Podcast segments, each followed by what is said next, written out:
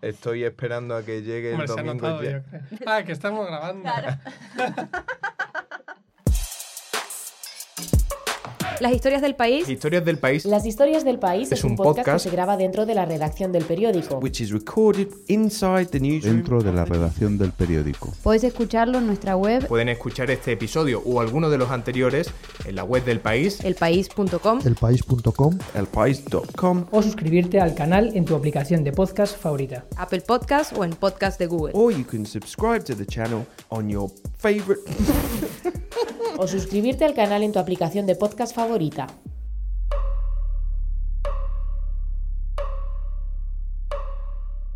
¿Quieres que Juego de Tronos se acabe ya o que no se acabe nunca? Yo quiero que se acabe ya, porque son muchos años seguidos ya. Y estoy un poco cansado, necesito conocer el final ya de una vez. Que no se acabe nunca, porque sé que hay gente muy enganchada. Estás grabando. Estoy grabando. A mí me da mucha pena, pero tenemos que aceptar que a todos nos llega la hora y a Juego de Tronos la llega la hora también. Yo quiero que se acabe ya porque es que si no, o sea, como sé que se va a acabar en algún momento, quiero que ese momento llegue ya porque estoy sufriendo muchísimo. Pues es lo que pasa, que no he visto la serie. O sea que por mí que hagan con Tronos lo que quieran. En algún momento se tiene que acabar. Eh, el temor es cómo se acabe. No, no la he visto. ¡Wow! Que no se acabe. Creo que puede seguir ampliando la historia. Me refiero, está basado en libros, con lo cual el, el autor puede seguir creando conflictos, historias, eh, diferentes escenarios y creo que es interesante. No, no sé ni siquiera si voy a seguir leyendo los libros cuando sigan saliendo dentro de 15 años, el último. Lo, lo que me da mucho miedo es que tienen que cerrar muchas cosas en muy pocos capítulos en Juego de Tronos. Yo no estoy enganchada, pero sí que hay gente que sí. Entonces creo que si acaba sería bastante perjudicial para su entretenimiento.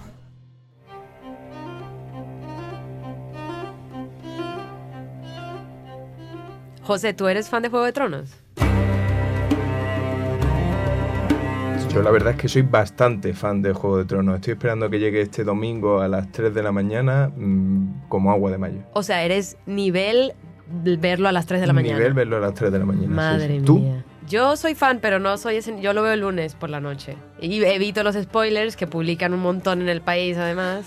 Pero. Bueno, también respeto a las personas normales, sí, no pasa nada. Exacto. Tiene que haber gente normal también. Bueno, como es el estreno de esta serie que se ha vuelto un evento masivo a nivel mundial, están con nosotros los chicos de la sección de televisión. Natalia Marcos, ¿cómo estás? Hola, ¿qué tal? Espero que emocionadísima, ¿no? Por Buah. el regreso de Juego de Tronos. Yo ya no puedo aguantarme las ganas. Mucho, mucho, muchas ganas. Y está con nosotros también Eneco Ruiz Jiménez. Hola. Natalia también, aunque no lo haya dicho, es de las que se queda a las 3 de la mañana y se va a quedar Sí. cada semana. Igual sí. ¿Sí? Sí. Esta última temporada hay que verla todos en directo. Esa es mi teoría. Tengo como ganas. Y además es que es la última temporada, es que hay que vivirlo intensamente. Si no te pones en ese modo, no tiene gracia. Yo con esta serie conozco dos tipos de enfermos. Los que como nosotros lo vemos a las 3 de la mañana y los que, eh, esos tienen mucho mérito, se guardan todos los capítulos para luego poder verlos todos de un tirón. No, Eso no es normal. Eso es imposible. Y yo estoy en desacuerdo con que publiquemos muchos spoilers en el país el Eso iba a lunes. decir yo también. Lo, lo apuntamos bien que son spoilers. Pero los publican o no? Pero publicamos, pero lo bien lees si marcada. quieres. Claro, pero, pero el artículo está ahí, llamándote en la portada. Esto es lo que ha pasado el domingo y tú... ¡ah! Otra cosa es que sea trending topic el muerto de la semana, que eso también pasa. Esa es otra, Twitter. Sí. Twitter es otra. Huyan. No. Ponga silencio en palabras, Venga, que, que, se puede. que que evitar Twitter, WhatsApp, Todo. Todo, la vida. la vida. la web, Espera, la web del país. Esto que has dicho de, de silencio en palabras, ¿cómo se hace eso? Se puede entrar en configuración y silenciar palabras concretas. Ahí podéis elegir silenciar Game of Thrones, Juego de Tronos, Tyrion, Sansa, John Nieve, lo que claro, queráis. La serie no nos ha enseñado que puede morir cualquiera, entonces tenemos que silenciar Todo. todos. Todo, todo. Además te sale un muñequito cuando escribes el hashtag ahora con cada nombre, así que queda muy mono todo. Do you pray to the gods? The old and the new. There is only one God, and his name is death. And there is only one thing we say to death. Not today. Publicaba el otro día Matt Soler en Vulture que decía que esta va a ser la última experiencia de la televisión que vemos todos a la vez. Y puede ser. En realidad vamos hacia una televisión en la que premia más el binge watching, verlo todo de seguido. Entonces, ¿va a ser Juego de Tronos la última serie que como perdidos viéramos a las 3 de la madrugada? Pues es la gran pregunta ahora mismo. Veremos qué pasa en mayo. Oye, y otra pregunta es, obviamente, el esperado final. ¿Es posible que Juego de Tronos decepcione? Seguro, seguro, porque es que con los finales nunca puedes dejar contento a todo el mundo, eso para- de entrada. Y luego encima es una serie que tiene unas expectativas y un seguimiento tal que seguro que tiene que de- dejar descontentos a un montón de gente. A otros le gustará, claro, obviamente. Yo veo dos posibilidades. Que sea un final feliz, que decepcionaría a una parte del público que dice que Juego de Tronos es una cosa distinta a todo lo demás y nunca acaba feliz, Claro. pero en las últimas temporadas ha ido más por ese camino, o que se mueran todos, a lo Hamlet. y entonces, que claro, pero ese final también decepcionaría a los que querían un final feliz. Entonces la solución es imposible. Siempre lo ha sido. No hay final que guste a todo el mundo, hay final que odia a todo el mundo, y bueno. ¿Por qué este fenómeno? ¿Por, por qué es tan grande Juego de Tronos? ¿Por qué se ha hecho tan grande? Ni idea, yo creo que nadie... nadie va a- No, bueno, como... de- Es tan buena, es tan... ¿Qué, qué tiene? Yo que soy lector de los libros de siempre, entiendo el enganche eterno y esos giros no los habíamos visto nunca en la televisión, además de que sea un producto semanal y compartido, que eso también es importante para el fenómeno, que puede agradar a todo tipo de público sin que sea el que normalmente ve fantasía. Have you no regard for her honor? I'm punishing her. For what crimes? She not fight her brother's battle, you half-wit. Can't talk to me like that. The king can do as he likes. Juego de Tronos cuando empezó, a pesar de que era fantasioso, siempre lo ha sido, el centro de la serie eh, estaba mucho más en la cuestión política y en quién iba a reinar o quién se casaba con quién y por qué, las conexiones y tal. ¿Se ha convertido mucho más en algo simplemente fantasioso estas últimas temporadas? Es, sí, o sea, ha, ha potenciado la fantasía, pero yo creo que siempre ha estado la base ahí. De hecho, Juego de Tronos, la primera escena, la primera, cuando conocemos la serie, es en- están en el muro, hay zombies, hay caminantes blancos, hay muertos, pero sí, yo creo que, que siempre ha sido una serie de fantasía, lo único que es eso. Ahora, en la recta final, pues se potencia todo porque también se ha potenciado la espectacularidad de la serie. Es además. parte del argumento, ¿no? Si el Señor de los Anillos iba desapareciendo la magia, aquí va apareciendo. Es parte de esa evolución que tiene toda serie.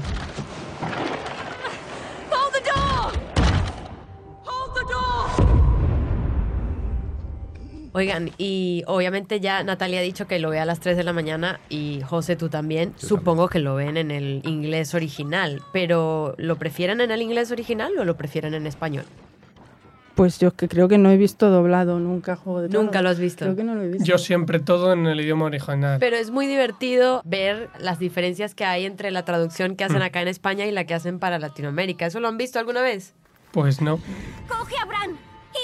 ¿Ustedes saben cómo se tradujo entonces lo de Hodor aquí en, en Claro. España? ¿Cómo fue? Aguanta el portón. portón, eso, ya me había olvidado de todo. ¡Aguanta el portón! ¡Aguanta el portón! ¡El portón, Hodor! ¡El portón, Hodor! ¡El portón, Hodor! ¡Hodor! Y tengo aquí el latino. Es déjalo cerrado. ¿Y co- ¿Cómo se convierte Déjalo cerrado en es peor Hodor? todavía. Calorado, calorado, calorado, coado, coado, coado. Pero qué difícil, ¿no? Aceptaremos pulpo como animal de compañía, pero la evolución es complicada. Pero es que cada frase tiene que ser analizada así, porque, porque todas las frases al final se han convertido en algo mítico, ¿no? Algo que sobrepasa su tiempo, que recuerdo ahora mismo eh, las cosas que hago por amor del final del primer episodio. Nos ha visto. Tranquilo, tranquilo. Nos ha visto. Ya te he oído la primera vez. Las cosas que hago por amor. donde descubrimos lo que era Juego de Tronos. Esa frase es muy importante. O no sabes nada, Jon Snow. You know nothing, Jon Snow. Sin ese acento de Ygritte. Tú no sabes nada. Yo nieve. Son todas muy importantes y trascienden a ellos. Está con nosotros Cristina Macía, quien fue la traductora de los libros Canción de Hielo y Fuego, esos en los que está basada la serie Juego de Tronos. Bueno, fue y seguirá siendo, supongo, ¿no, Cristina? O sea, porque faltan libros por publicar. Hola, ¿qué tal? Pues faltan dos que sepamos, que sepamos y si no hay cambios en los planes. Sí, faltan dos y espero seguir siendo la traductora así. Una de esas primeras decisiones que tuviste que tomar, imagino, fue decir que Jon Snow en España iba a ser John Nieve, ¿no? Tenemos aquí al doblador de, de John Nieve, Eduardo Bosch Méndez, doblador no, actor de doblaje. Hola Eduardo. Muy buenos días, ¿cómo estamos? ¿Qué tal? Desde el muro. ¿Cómo te llamas, muchacho? John Nieve. Majestad. Uno de los debates más rudos en la, entre los seguidores de Juego de Tronos es, por supuesto, esa escena de Hodor en la que se descubre por qué se llama Hodor, ¿no? Claro, Eh, sí. Pues es una papeleta, es, es un hueso duro de roer. Se le dieron muchas vueltas, ¿eh? fue, un, fue una situación difícil que estuvieron con HBO, con todo el mundo dándole vueltas a ver cómo poder resolverla y esa fue la manera, un poco pues una mezcla de frases y también hay que darle una licencia a la situación y decir, bueno, pues es que no se puede hacer de otra manera y la gente ya lo entiende. Eh, a ver, yo, tra- yo traduzco los libros, así que todavía no me ha llegado me ha llegado el problema. La única esperanza que me cabe es que George Martin se olvide de incluirlo en los libros. Pero hecho que no va a suceder. Cuando vi el episodio de la serie, la verdad es que eh, me espero a la mañana siguiente a- a- para verlo, no estoy ahí hasta esas horas de la noche. Y entonces de repente me levanto por la mañana ese día y me encuentro con el teléfono petado de mensajes diciendo, ja, ja, ja, ¿cómo te las vas a apañar? Ja, ja, ja. Y yo diciendo, ¿qué habrán hecho? Veo el episodio y digo, quiero morir. Entro en internet y digo, quiero morir. Así que hice lo único que se puede hacer en estos casos. Me imprimí una camiseta que decía, keep calm and hold the door. Y Eduardo, ¿cuánto antes veis vosotros los episodios? A ver si yo el primer capítulo ya lo he doblado. Vaya, vaya. ¿Y, y- y- y qué pasa? Eh, pues sale John Nieve, sale un- ahí un montón de gente, está muy divertida. Es un pedazo de capítulo, ya iréis viendo, porque no os voy a anticipar nada, como vosotros comprenderéis. Primero porque sería una puñeta para cuestión de los del público hacer spoilers, y segundo porque HBO me mete en Guantánamo directamente. Oye, Eduardo, entre la quinta y la sexta temporada, la, Ah, la sí, duda sí. que había en todo el universo Sí, sí, sí. era eh, si estaban ¿Qué muertos. pasará? ¿Qué pasará en la sexta? Yo terminé el capítulo, eh, vi el take, vi el por la guardia.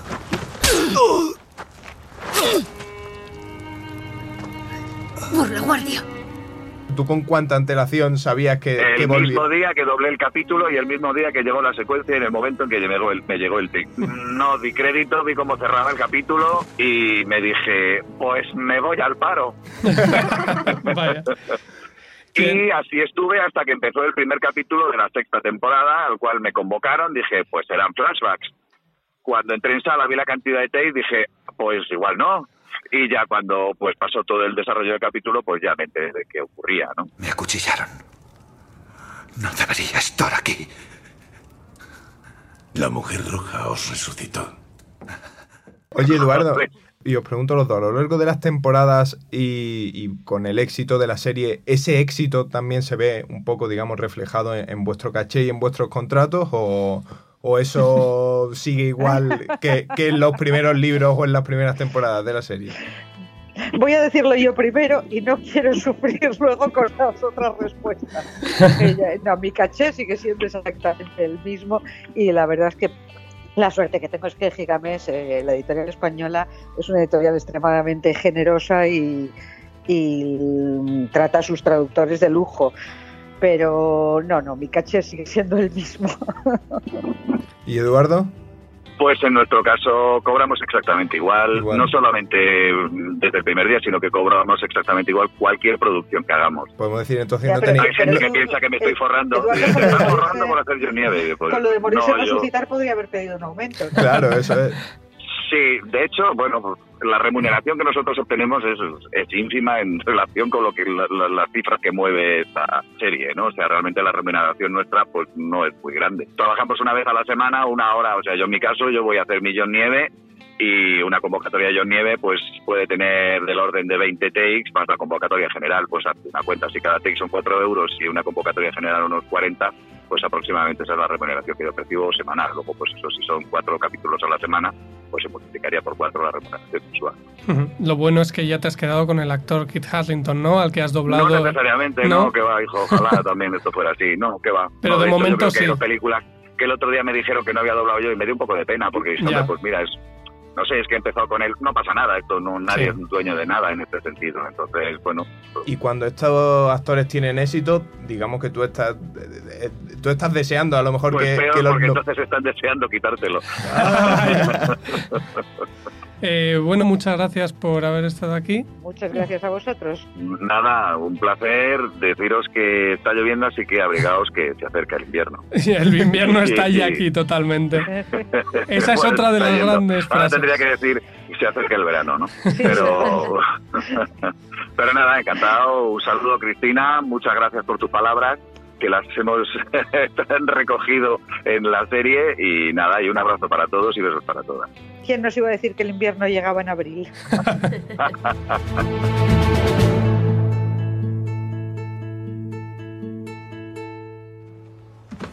John, ha llegado un cuervo de la ciudadela. Un cuervo blanco. Llegó el invierno. Ustedes dos han estado en, en rodajes, ¿no? De Juego de No, Tronos. Natalia. Solo Yo Natalia. sí. ¿En cuál estuviste? Cuéntanos. Yo estuve en Sevilla la primera vez que vinieron, el primer año, en el 2014 estuve yo, ya he perdido la noción del tiempo. Estuve en el Alcázar de Sevilla. Fue una visita súper reducida de medios y súper breve de, de estar allí, porque no nos dejaban hacer nada apenas, solamente vimos grabar una secuencia que estaba Jamie Lannister, había ido a, a Dorne a por su hija, creo, a negociar llevarse a su hija. Era el final de la Que descanse en paz. temporada. Spoilers. Beco.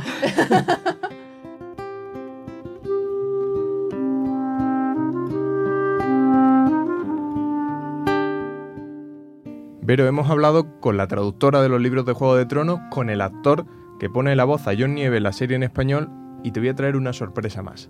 Y es que Eneco y yo, atención, ¿eh? hemos hablado con un actor de Juego de Tronos. No me digas. Bueno, no te hagas muchas ilusiones. Llamé a Peter Dinklage y a Kit Harrington, como tú me dijiste, pero es que no les venía bien, ¿sabes? Entonces recordé que un amigo mío sale en la serie. Se llama Germán Ríos, tiene 28 años y es de Ronda, como yo. Pero, ¿y él qué papel hace? Bueno, él estuvo dos meses grabando como extra escenas para la séptima temporada. Ah. Y nos contó todo, desde cómo son los días de rodaje hasta cómo los recibía la gente en Cáceres.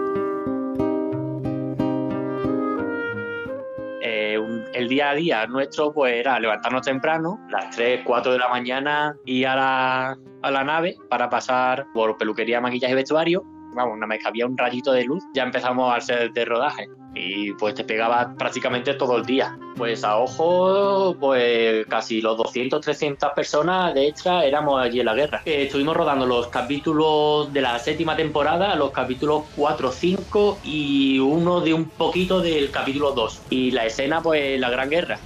Los Dothraki con- sorprenden a los Lannister cuando están cerca del lago y aparece Khaleesi con el dragón y nos quema a todos vivos. ¡Arqueros! ¡Conmigo!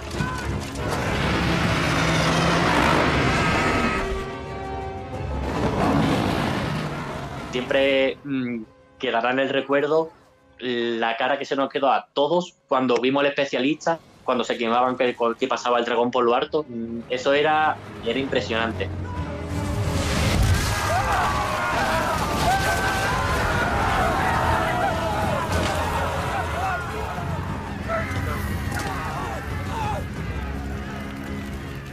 Escorpión de Kyburn está ahí. Pues id para allá. No puedo disparar con una mano.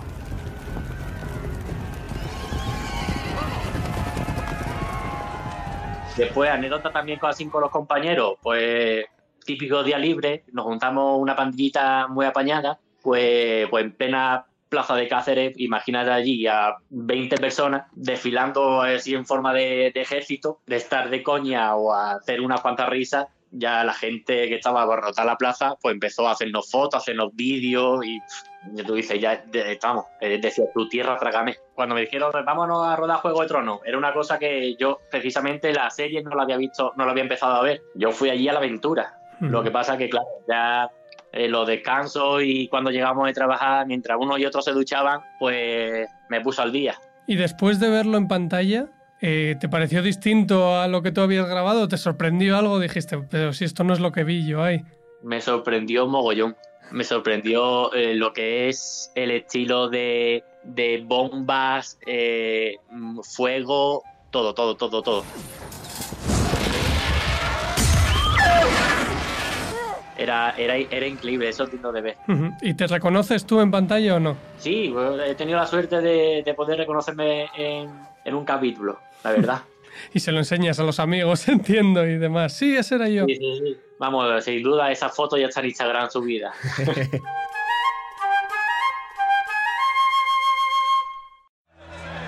I will not give my life for Joffrey's murder, and I know I'll get no justice here, so I will let the gods decide my fate. I demand a trial by combat. Bueno, Eneco, Natalia, eh, les agradecemos un montón que hayan estado con nosotros este episodio. ¿Sabían ustedes que hay también gente que nunca ha visto Juego de Tronos en su vida?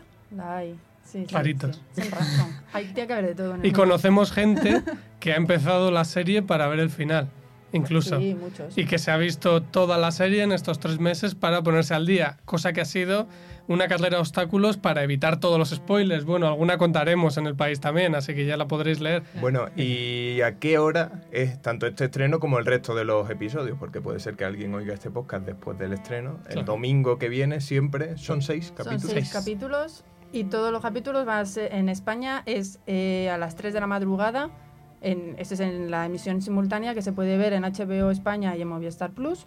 Y en, eh, para horarios para Latinoamérica, en México será a las 8, en Brasil a las 10 y bueno, eso ya. Pues muy bien, muchas gracias chicos, un placer. Gracias. Gracias, ti. chicos.